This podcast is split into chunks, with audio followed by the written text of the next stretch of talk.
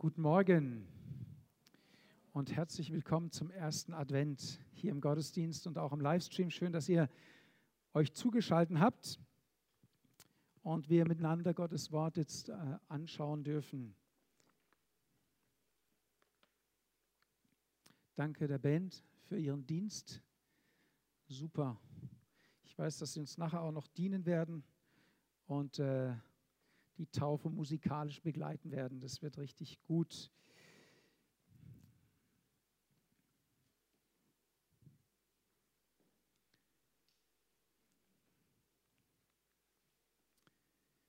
Ich lese uns einen Text aus dem Johannesevangelium, aus dem ersten Kapitel, die Verse ab Vers 6 schrei, lese ich, da war ein Mensch von Gott gesandt, sein Name Johannes. Dieser kam zum Zeugnis, das er zeugte von dem Licht, damit alle durch ihn glaubten. Er war nicht das Licht, sondern er kam, das erzeugte von dem Licht. Das war das wahrhaftige Licht, das in die Welt kommend jeden Menschen erleuchtet. Er war in der Welt und die Welt wurde durch ihn und die Welt kannte ihn nicht. Er kam das Seine und die Seinen nahmen ihn nicht an. So viele ihn aber aufnahmen, denen gab er das Recht, Kinder Gottes zu werden, denen, die an seinen Namen glauben, die nicht aus Geblüt, also aus der Abstammung, noch aus dem Willen des Fleisches, also durch menschliche Zeugung, noch aus dem Willen des Mannes, sondern aus Gott geboren sind. Und dann heißt es von Jesus, und das Wort wurde Fleisch und wohnte unter uns, und wir haben seine Herrlichkeit angeschaut, eine Herrlichkeit als eines Eingeborenen vom Vater voller Gnade und Wahrheit. Johannes zeugt von ihm und rief und sprach, dieser war es, von dem ich sagte, der nach mir kommt, ist vor mir, denn er war eher als ich. Denn aus seiner Fülle haben wir alle empfangen, und zwar Gnade um Gnade. Denn das Gesetz wurde durch Mose gegeben, die Gnade und die Wahrheit ist durch Jesus Christus geworden. Niemand hat Gott jemals gesehen. Der eingeborene Sohn, der in des Vaters Schoß ist, der hat ihn uns kundgemacht. Lass uns noch mal beten, dass Gott durch sein Wort heute Morgen in besonderer Weise auch zu uns spricht. Vater, ich danke dir, dass du uns dein Wort gegeben hast. Heiliger Geist, ich danke dir, dass dein Wort da ist und dass es zu unseren Herzen spricht. Und ich bete, dass du, dass du dieses Wort nimmst und in die Herzen pflanzt und dass der, das Glaube daraus erwächst. Ich preise dich dafür im Namen Jesu. Amen. Amen.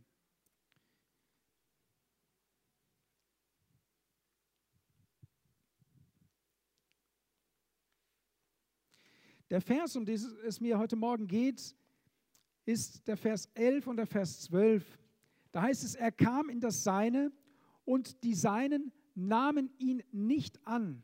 So viele ihn aber aufnahmen, denen gab er das Recht, Kinder Gottes zu werden, denen, die an seinen Namen glauben. Er kam in diese Welt, Advent. Heute feiern wir den ersten Advent. Wir erinnern uns an die Ankunft Jesu auf diese Welt. Er kam in das Seine und er wird auch wiederkommen. Das bekennen wir ja in unserem Glaubensbekenntnis. Von dort wird er kommen, zu richten die Lebenden und die Toten. Und Johann Ludwig Konrad Allendorf dichtet 1736 folgendes Lied. Jesus ist kommen, Grund ewiger Freude, A und O, Anfang und Ende steht da. Gottheit und Menschheit vereinen sich beide. Schöpfer, wie kommst du uns Menschen so nah? Himmel und Erde erzählt den Heiden, Jesus ist kommen, Grund ewiger Freuden. Ja, Jesus Christus, der Sohn Gottes, des lebendigen Gottes, des einzig wahren Gottes, ist auf diese Erde gekommen, um uns Gott den Vater zu zeigen. Und es das heißt ja in unserem Text, er ist der Einzige, der Gott von Angesicht zu Angesicht gesehen hat, der Gott persönlich kennt. Und er, die Bibel sagt, oder Jesus sagt von sich ja in der Bibel, wer mich sieht, der sieht den Vater. Jesus ist gekommen, um uns den Vater zu zeigen, um uns ein, ein reales Bild zu geben von dem, wie Gott der Vater ist.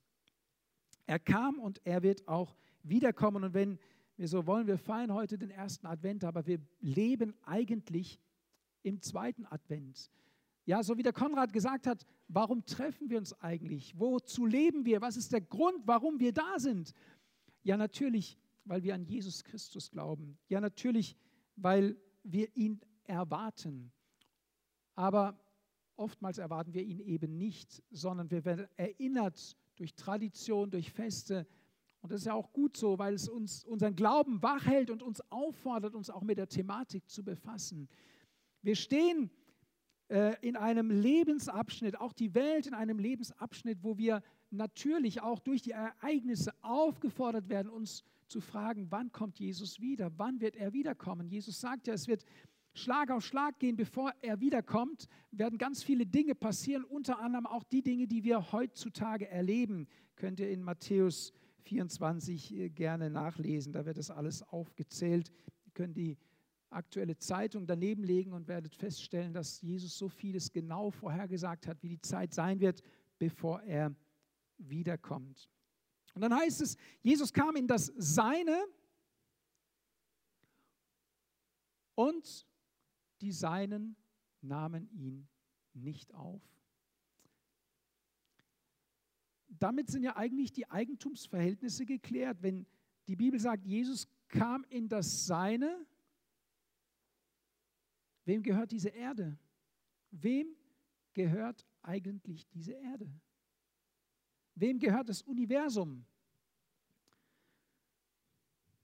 Kennt ihr diese, diese kleinen Sätze, die unter einem Artikel, unter einem Bild oder unter einem Produkt sind, wo es heißt, dieser Artikel oder dieses Ding ist urheberrechtlich geschützt.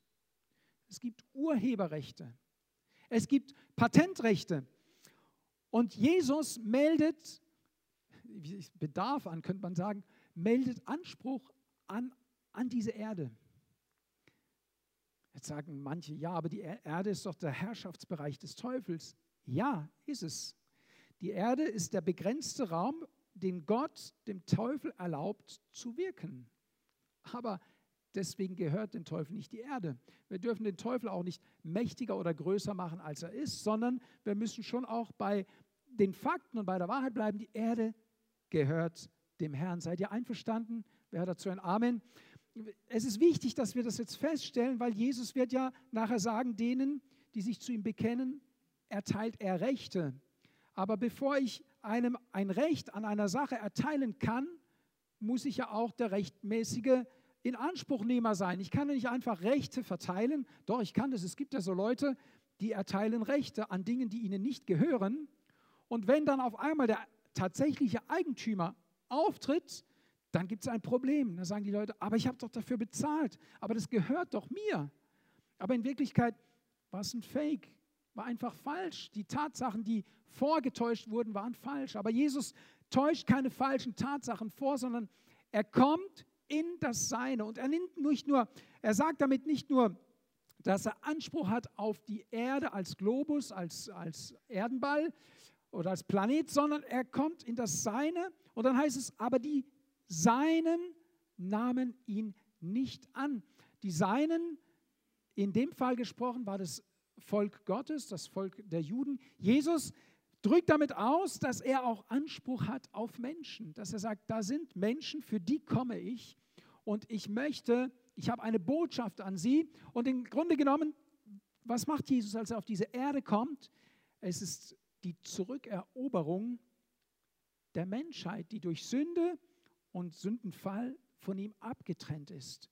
Und Jesus ist in einer unwahrscheinlich wichtigen Mission unterwegs. Und manchmal würde er sich wünschen, dass wir das noch viel besser begreifen. Und vielleicht trägt er die, diese Predigt heute Morgen dazu bei, dass wir begreifen, es ist ein Kampf zwischen Licht und Finsternis. Und die Finsternis hat überhaupt keine Lust daran, dass Jesus diese Erde besitzt, dass Jesus über diese Erde herrscht. Sie tut sich auf, sie bäumt sich auf und Wisst ihr, wir sind ein bisschen wie in einem Dornröschenschlaf, möchte ich mal sagen. Wir stellen das fest, ich stelle das fest heute Morgen. Wir hatten drei Täuflinge am Start, die am Glaubensgrundkurs teilgenommen haben. Und ich möchte echt Buße tun. Ich hatte das Gefühl, diese Taufe ist besonders umkämpft und ich hätte eigentlich beten und fasten sollen diese Woche und ich habe das nur zum Teil gemacht. Heute haben wir einen Täufling dann sitzen von dreien. Das zeigt, wisst ihr, das zeigt, dass hier ein Kampf ist. Und wir müssen wachsam sein. Wir müssen auch als Gemeinde, wenn solche Veranstaltungen sind, beten, die Täuflinge besser umbeten, die Jungen im Glauben besser umbeten. Das hält uns selber wach, das, das fordert uns. Aber wir können nicht in einen, in so, wir müssen uns bewusst werden, es ist ein Kampf zwischen Leben und Tod. Es ist ein Kampf des Lichtes gegen die Finsternis. Und der Teufel bäumt sich auf mit aller Macht und will verhindern, dass Menschen zu Jesus kommen. Und als wir so in der Anbetung waren, dachte ich, Gott, das ist ja das empfinde ich schon als ein Stück weit einen Verlust eines Kampfes oder ein, ein, ein Verlieren eines Kampfes. Aber dann kam, die, kam so wie eine heilige Zorn, so wie ein heiliger Zorn auf mich. Ich dachte, kennt ihr die Geschichte, wo Jesus im Tempel die Tische umwirft und wo er auf einmal ein ganz anderer Jesus ist und, und wütend wird?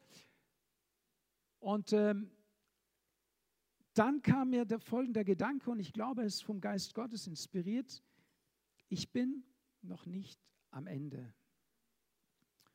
Und es fehlen zwei Täuflinge, aber Gott redet heute Morgen zu dir. Und du müsstest dich eigentlich auch taufen lassen.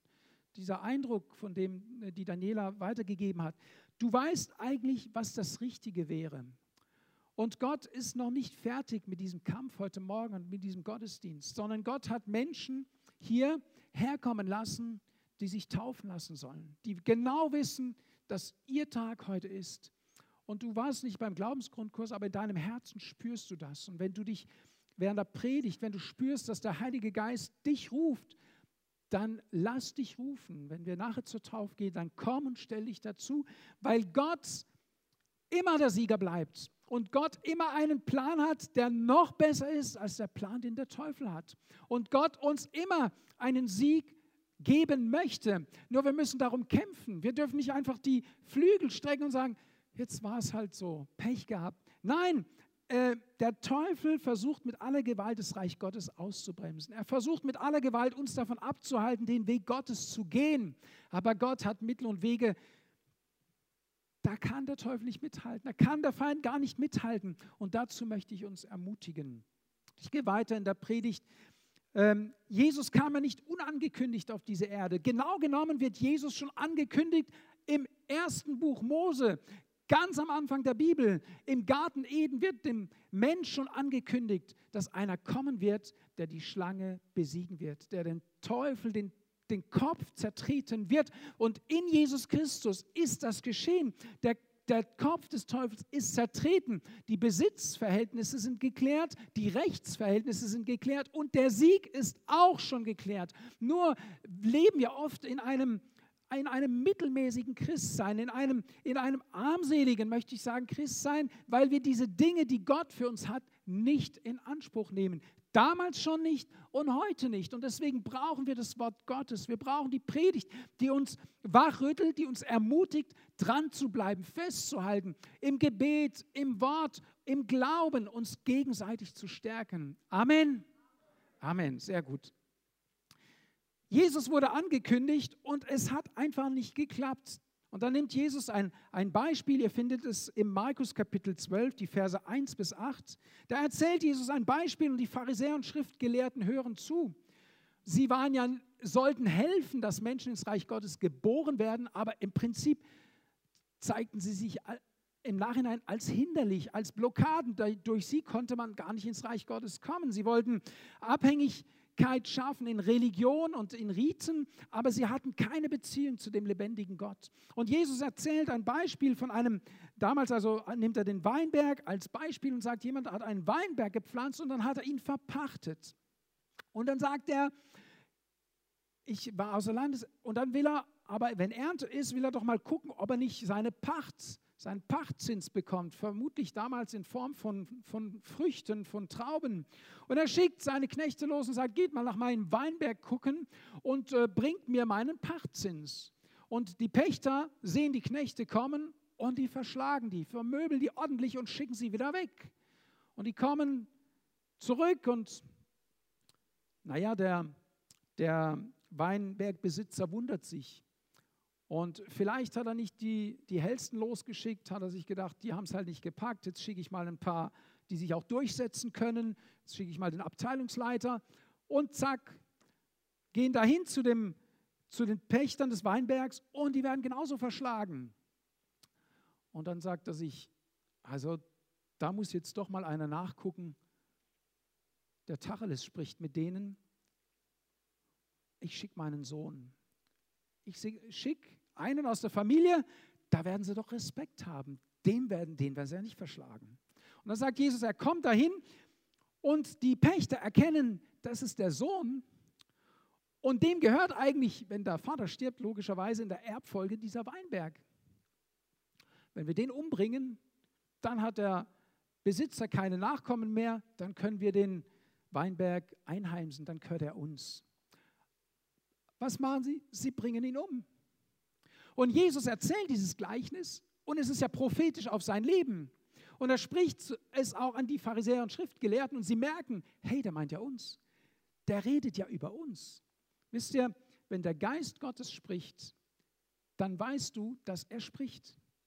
Das braucht dir kein Mensch übersetzen. Heute Morgen spricht der Heilige Geist und wenn er zu dir spricht, dann weißt du es. Es ist der Geist Gottes, der zu mir spricht und ich muss mich entscheiden. In welche Richtung werde ich mich entscheiden? Und die Pharisäer und Schriftgelehrten machen es wie dieser König, von dem wir gehört haben. Sie gehen weg und sie überlegen, wie sie ihn umbringen können. Wow, stell dir vor, du gehst auf den Marktplatz und erzählst ein Gleichnis vom Herrn Jesus. Und kurze Zeit später kriegst du Mordbriefe nach Hause. Hey, wie ist das? Ich dachte, heute ist es vielleicht kein Weinberg, heute, heute habe ich eine Wohnung. Jemand hat eine Wohnung, er vermietet diese Wohnung.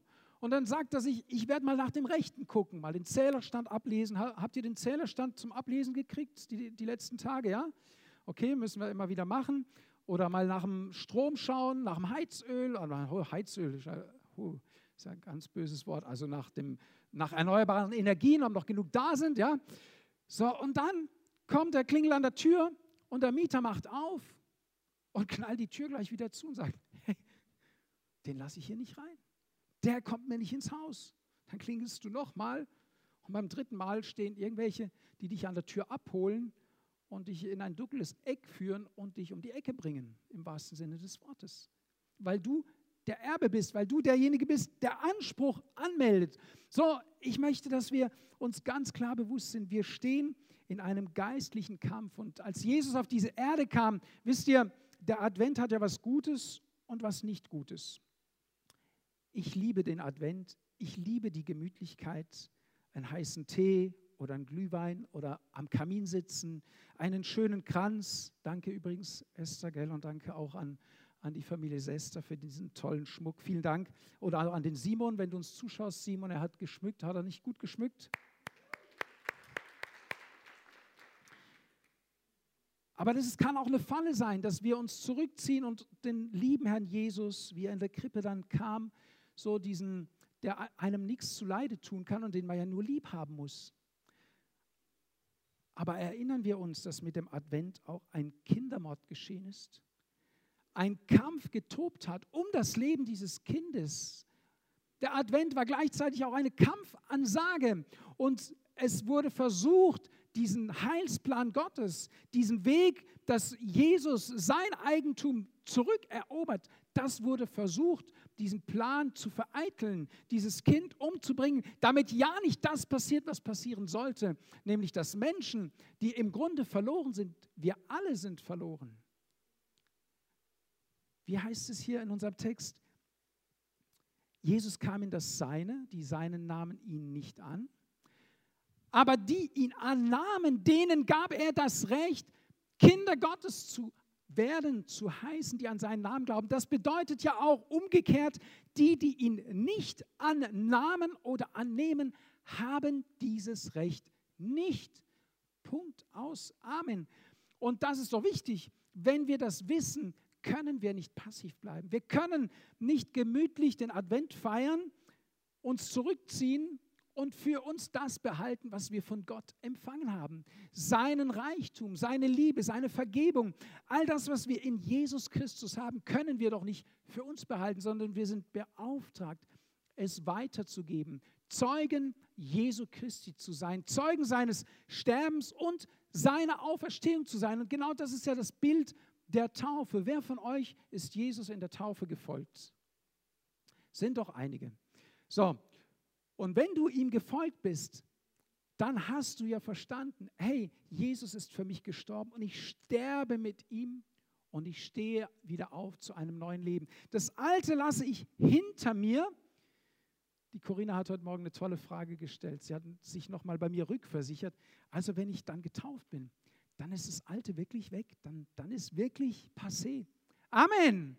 Wenn ich getauft bin, das heißt ja nicht, dass sie jetzt statt mit einem äh, Ford, mit dem sie üblicherweise kommt, mit einem Mercedes vom Hof fährt. Versteht ihr? Das heißt es ja nicht praktisch gesehen. Es bedeutet aber, in der geistlichen Welt ist etwas abgeschnitten worden, schon durch die Bekehrung, durch die Hinwendung zu Jesus.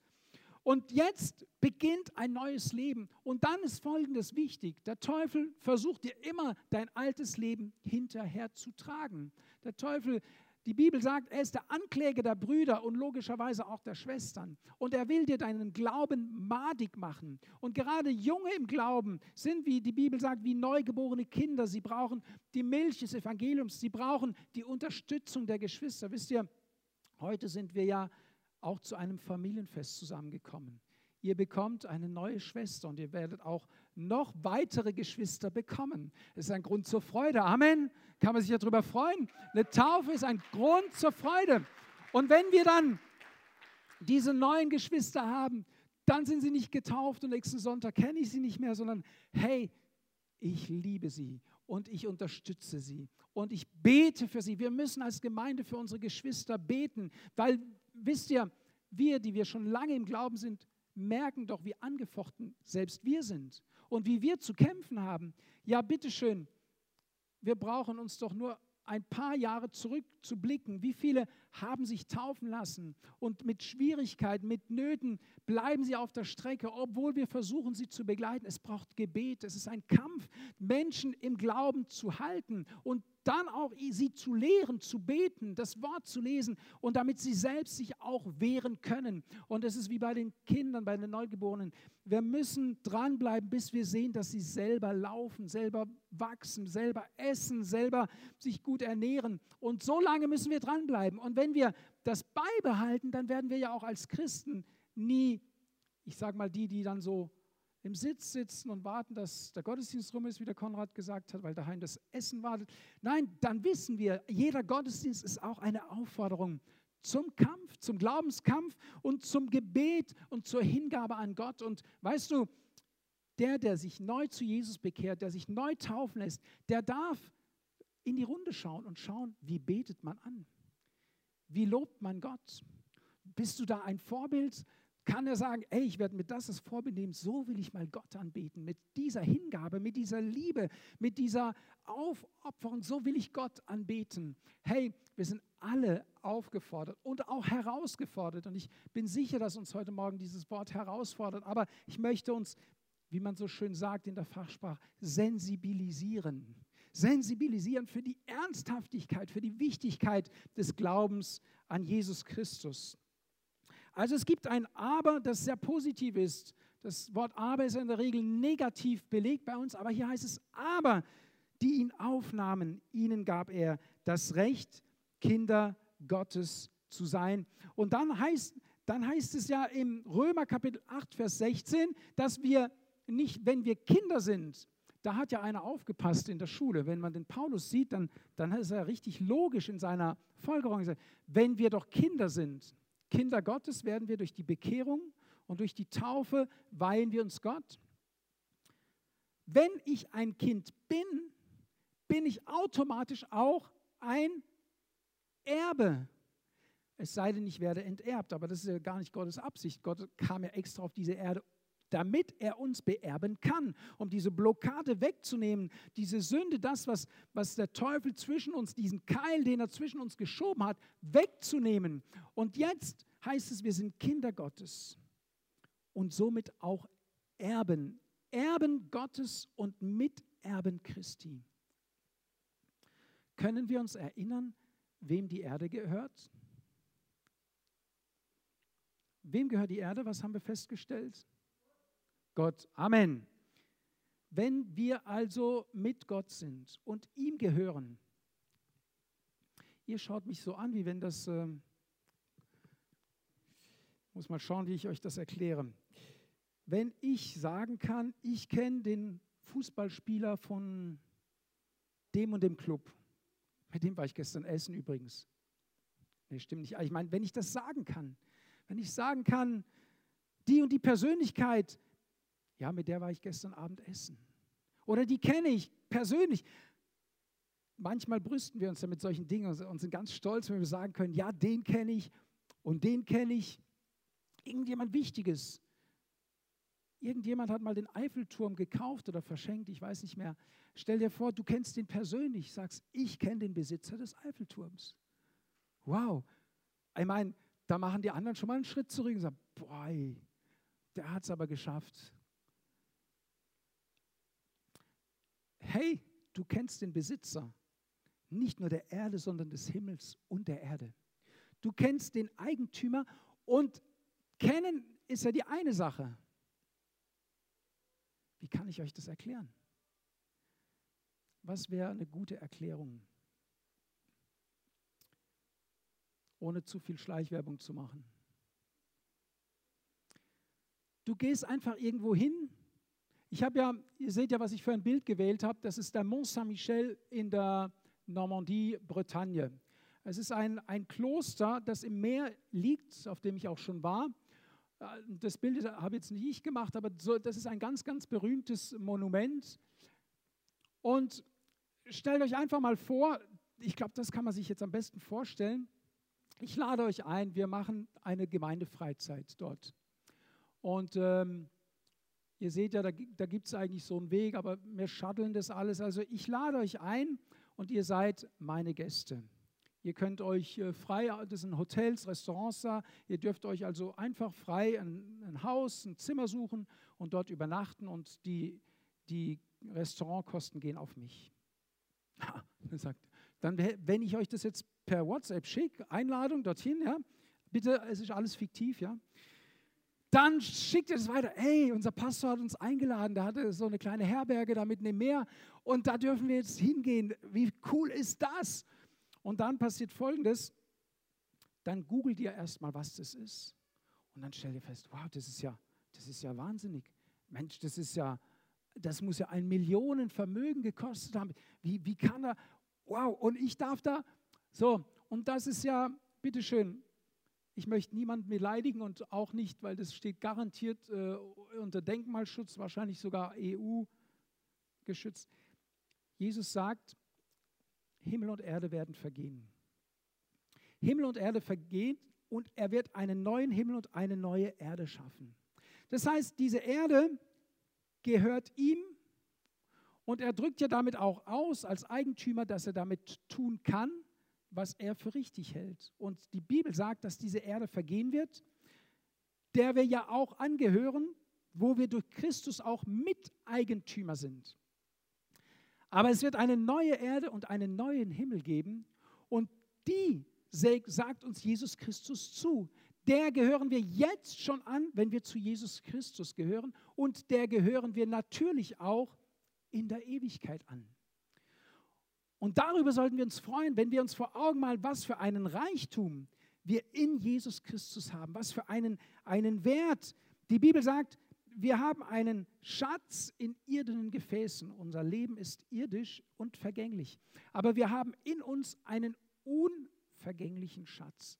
In 1. Petrus im dritten Kapitel heißt es, unvergänglich, unverwelklich, durch nichts kaputt zu machen. Etwas, das unkaputtbar ist, in dich hineingelegt.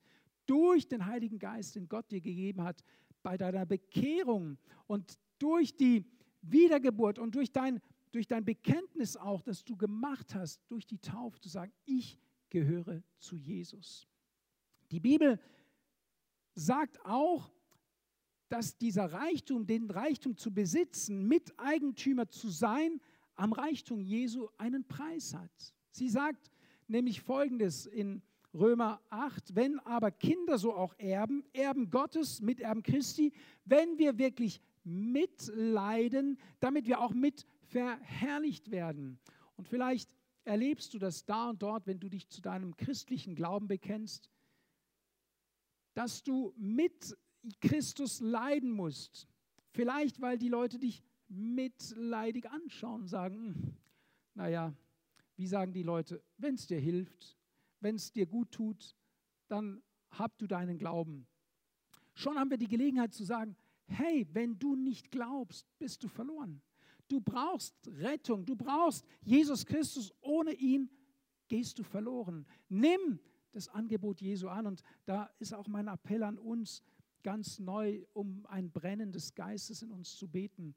Wir wissen ja gar nicht, wie viel Zeit haben wir, wie viele Möglichkeiten haben wir noch, uns zu Jesus Christus zu bekehren. Wir erleben gerade eine total verrückte Zeit, wo uns ganz oft die, diese Pandemie auch einen Strich durch die Rechnung machen möchte und Menschen, die vorwärts gehen wollen im Glauben, sich taufen lassen wollen, was auch immer, gehemmt werden durch Umstände, die sie nicht beeinflussen können. Und da sagt das Wort Gottes, heute, wenn du seine Stimme hörst, verstocke dein Herz nicht, öffne dich dem Herrn Jesus und gib ihm dein Leben. Du weißt nicht, wann und ob du nochmal die Gelegenheit dazu haben wirst. Das sage ich euch nicht, um euch Angst zu machen, das sage ich euch, weil Gott mir das aufs Herz legt, euch das zu sagen. Wir wissen es nicht, was morgen ist. Wir wissen nicht, was morgen ist. Aber wir leben im Heute und das Angebot der Liebe und der Gnade Gottes gilt uns heute. Und ich freue mich für so viele, die schon gesagt haben, ich habe das Angebot angenommen. Ich freue mich für die Corinna, die hier ist, die sagt, ich mache Nägel mit Köpfen. Ich mache Schrauben mit Gewinde. Richtig, ich mache das fest, was ich mit Gott in meinem Herzen beschlossen habe. Amen. In Römer 10, Vers 9 und 10 heißt es, wenn du mit deinem Mund Jesus als Herrn bekennen und in deinem Herzen glauben wirst, dass Gott ihn aus den Toten auferweckt hat, wirst du errettet werden. Denn mit dem Herzen wird geglaubt zur Gerechtigkeit und mit dem Mund wird bekannt zum Heil. Beides geht Hand in Hand. Nur zu glauben und zu sagen, Glauben ist Privatsache, da rede ich nicht drüber. Wisst ihr, wir Deutschen sind da schon ein bisschen verklemmt. Ähm, Glauben ist eben keine Privatsache. Stell dir vor, Jesus wäre auf diese Erde gekommen, hätte sich ein paar ausgesucht, für die er stirbt und gesagt, das ist Privatsache. Ich rette zehn Leute oder zwölf waren es, ja. Die sind safe und der Rest muss halt gucken. Oder manche beschränken das auf 144.000. Ein Quatsch ist es. Die Bibel sagt, so viele ihn annahmen, denen gab er das Recht. Wie viele sind so viele? So viele sind so viele, wie kommen. Egal wer kommt, egal wer dieses Angebot annimmt, so viele, die kommen und Jesus in ihrem Herzen aufnehmen, an ihn glauben und mit ihrem Mund bekennen, bekommen das Recht. Sie bekommen das Dokument, das absolut wichtige Dokument. Wisst ihr, wir machen uns heute Sorgen über ein bescheuertes Dokument hier, das nur auf dieser Erde gilt und es gibt aber ein Dokument, das wir bekommen können, das bis in die Ewigkeit gilt und das wir unbedingt brauchen. Und darüber machen wir uns gar keine Sorgen. Und die Menschen denken, das Wichtigste ist, Hauptsache, ich komme jetzt durch diese paar Monate noch durch. Aber das ist ja ein Witz im Verhältnis zur Ewigkeit, die auf uns wartet. Und darauf sind die Menschen nicht vorbereitet. Und die Bibel sagt, die Gemeinde soll der Ort sein und soll der, der, Impulsgeber sein, auch in unsere Zeit, in unsere Stadt, in unsere Umgebung hinein, dass die Menschen sich vorbereiten auf die zweite Wiederkunft Jesu, auf den zweiten Advent. Lasst uns eine Gemeinde sein, die das aktiv äh, tut. Wir werden das auch auf dem Weihnachtsmarkt weitergeben. Die Menschen, dass sie sich vorbereiten, Jesus zu begegnen. Das im Glauben, im Herzen glauben und das mit dem Mund bekennen ist das, was dich vor dem sicheren Tod bewahrt, was dir ewiges Leben gibt, völlig umsonst durch Jesus Christus, alleine durch das Bekenntnis deines Mundes. Und da sehen wir, wie viel Macht in unserer Zunge steckt. Dein Bekenntnis entscheidet über dein Leben. Niemand sonst. Sag nicht, ja, die anderen sind schuld und wenn der oder jenes, Du bist persönlich für dein Leben verantwortlich. Und du kannst auf das Angebot, das Gott dir heute macht, sein Erbe zu werden, eingehen. Amen.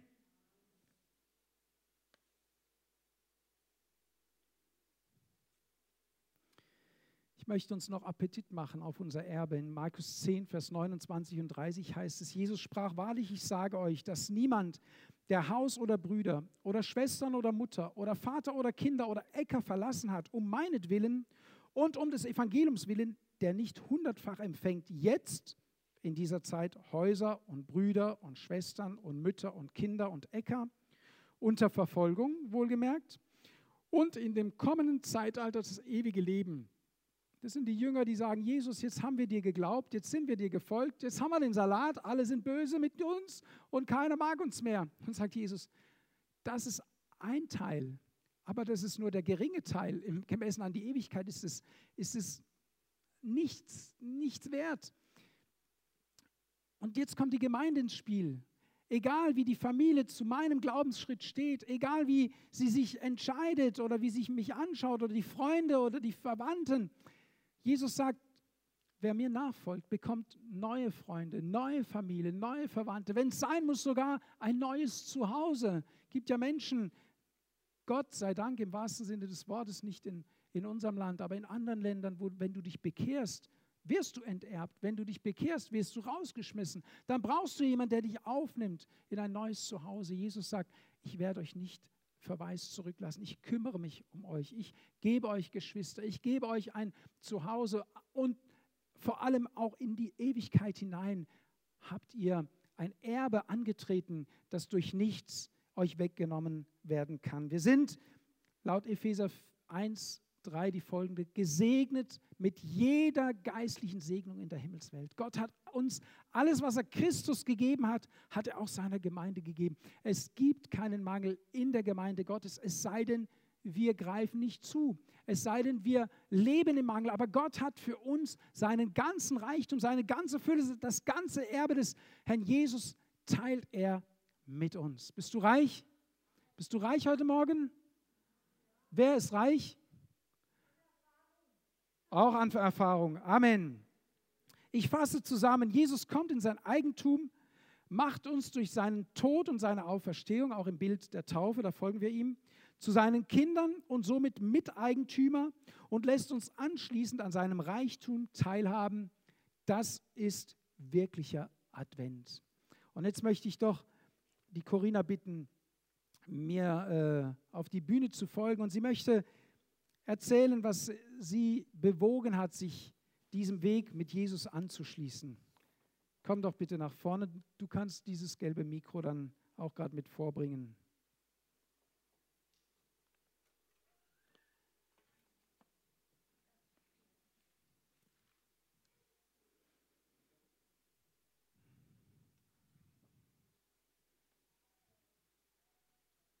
Genau, kannst von da aus. Hallo. Vor vier Jahren hat sich Jesus auf den Weg gemacht, als ich einen Autounfall hatte. In diesem Moment war ich alleine in der Dunkelheit. Plötzlich sah ich ein Licht, auf das ich zukam. Es stand eine Person mit einem weißen Pferd da. Er stieg vom Pferd und lief ein Stück mit mir. An einem Punkt sagte er zu mir, du darfst mich, du darfst nicht mehr mit mir weitergehen ich gehe alleine weiter. Wir werden uns ein anderes Mal wiedersehen. Danach wusste ich nicht mehr und bin dann irgendwann mal im Krankenhaus wach geworden. Ich möchte einen Vergleich mit einem Vers aus der Offenbarung äh, machen, den Peter mir beim Living Rooming gegeben hat. In der Offenbarung 1911 steht es ähnlich. Da steht, ich sah ein weißes Pferd, der darauf saß, heißt der Freue und Wahrhaftige. Er war das Licht in der Dunkelheit. Es hat weitere drei Jahre gedauert, bis ich es verstanden habe, dass es Jesus war. Durch Gebete und ein Lied hat sich Jesus mir noch einmal offenbart. In diesem Moment wurde mir klar, dass ich innehalten muss und ein neues Leben mit Gott führen soll. Ich habe nicht lange gezögert und bin zur Gemeinde gegangen. Immer mehr vertraute ich mich Jesus an und habe ihn auch um Hilfe gebeten, als ich mich impfen ließ, dass ich keine Nebenwirkungen bekomme. Der Herr, der Herr hat mir gezeigt, dass er an meiner Seite ist und mir hilft, in Situationen, wo ich unsicher bin und ihn brauche. Ich freue mich auf weitere Jahre mit Jesus, die ich noch mit ihm erleben darf. Danke, Jesus.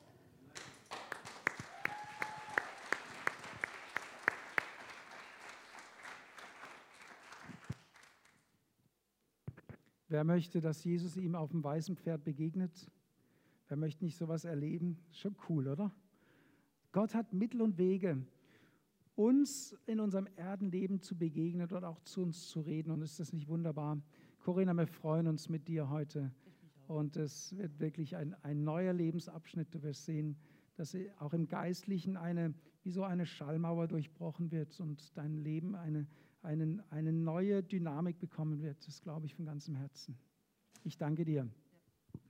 Ich würde bitten, dass der, ja, du kannst mal noch mal Platz nehmen, der Christian kommt und das Taufgelübde mal vorliest.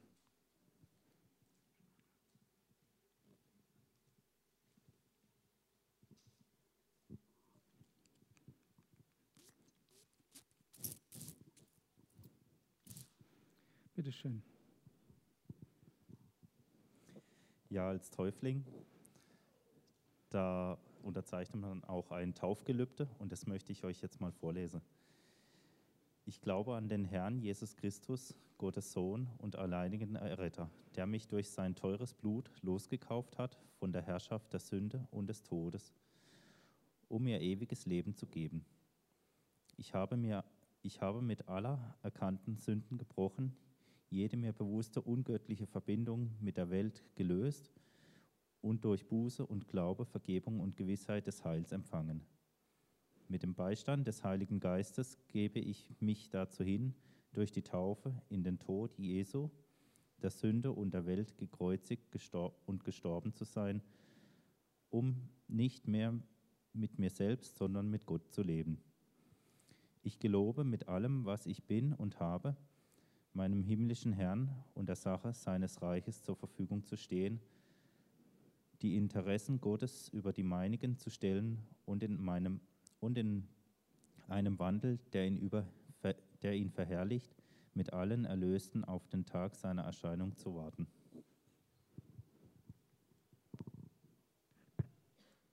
Amen. Vielen Dank. Du kannst dich schon mal ans Becken. Behalte das Mikro bei dir.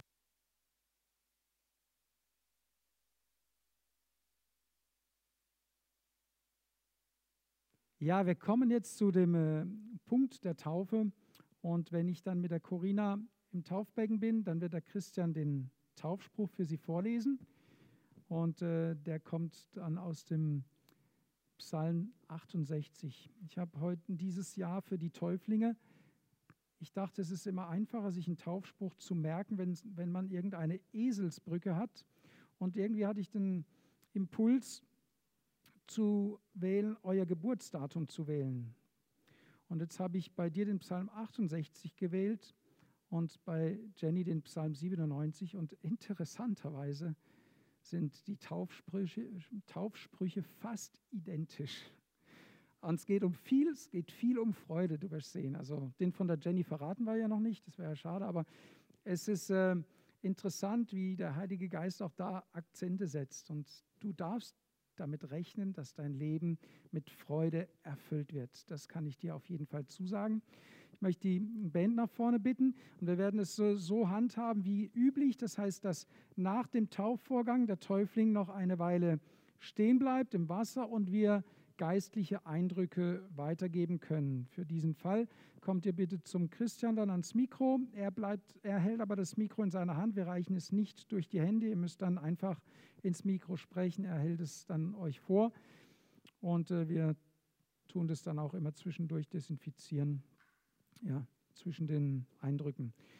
Und ähm, wenn jemand sagt, Gott hat zu mir gesprochen und du sagst, ich möchte dem Reden des Heiligen Geistes gehorchen, dann darfst du dich taufen lassen, wenn du auch bereit bist, dich nachher auch lehren zu lassen. Die Bibel sagt, Wer gläubig geworden ist und getauft ist, wird gerettet werden. Und als im Tauf- oder im Missionsauftrag heißt es, tauft sie und lehrt sie halten alles, was ich euch befohlen habe. Das heißt, wenn du dir einen Ruck gibst heute Morgen, wenn du spürst, Gott hat zu mir gesprochen, dann komm im Glauben, glaub in deinem Herzen, bekenne es dann auch in deinem, mit deinem Mund durchs Mikro, dass du dein Leben Jesus gegeben hast und ihm folgen willst und bring die Bereitschaft mit, dich auch lehren zu lassen. Also das, was im Vorfeld geschehen ist, ein Glaubensgrundkurs, eben den dann auch nachzuholen und dich geistig im Wort Gottes unterrichten zu lassen. Wenn du diese Voraussetzung bereit bist zu erfüllen,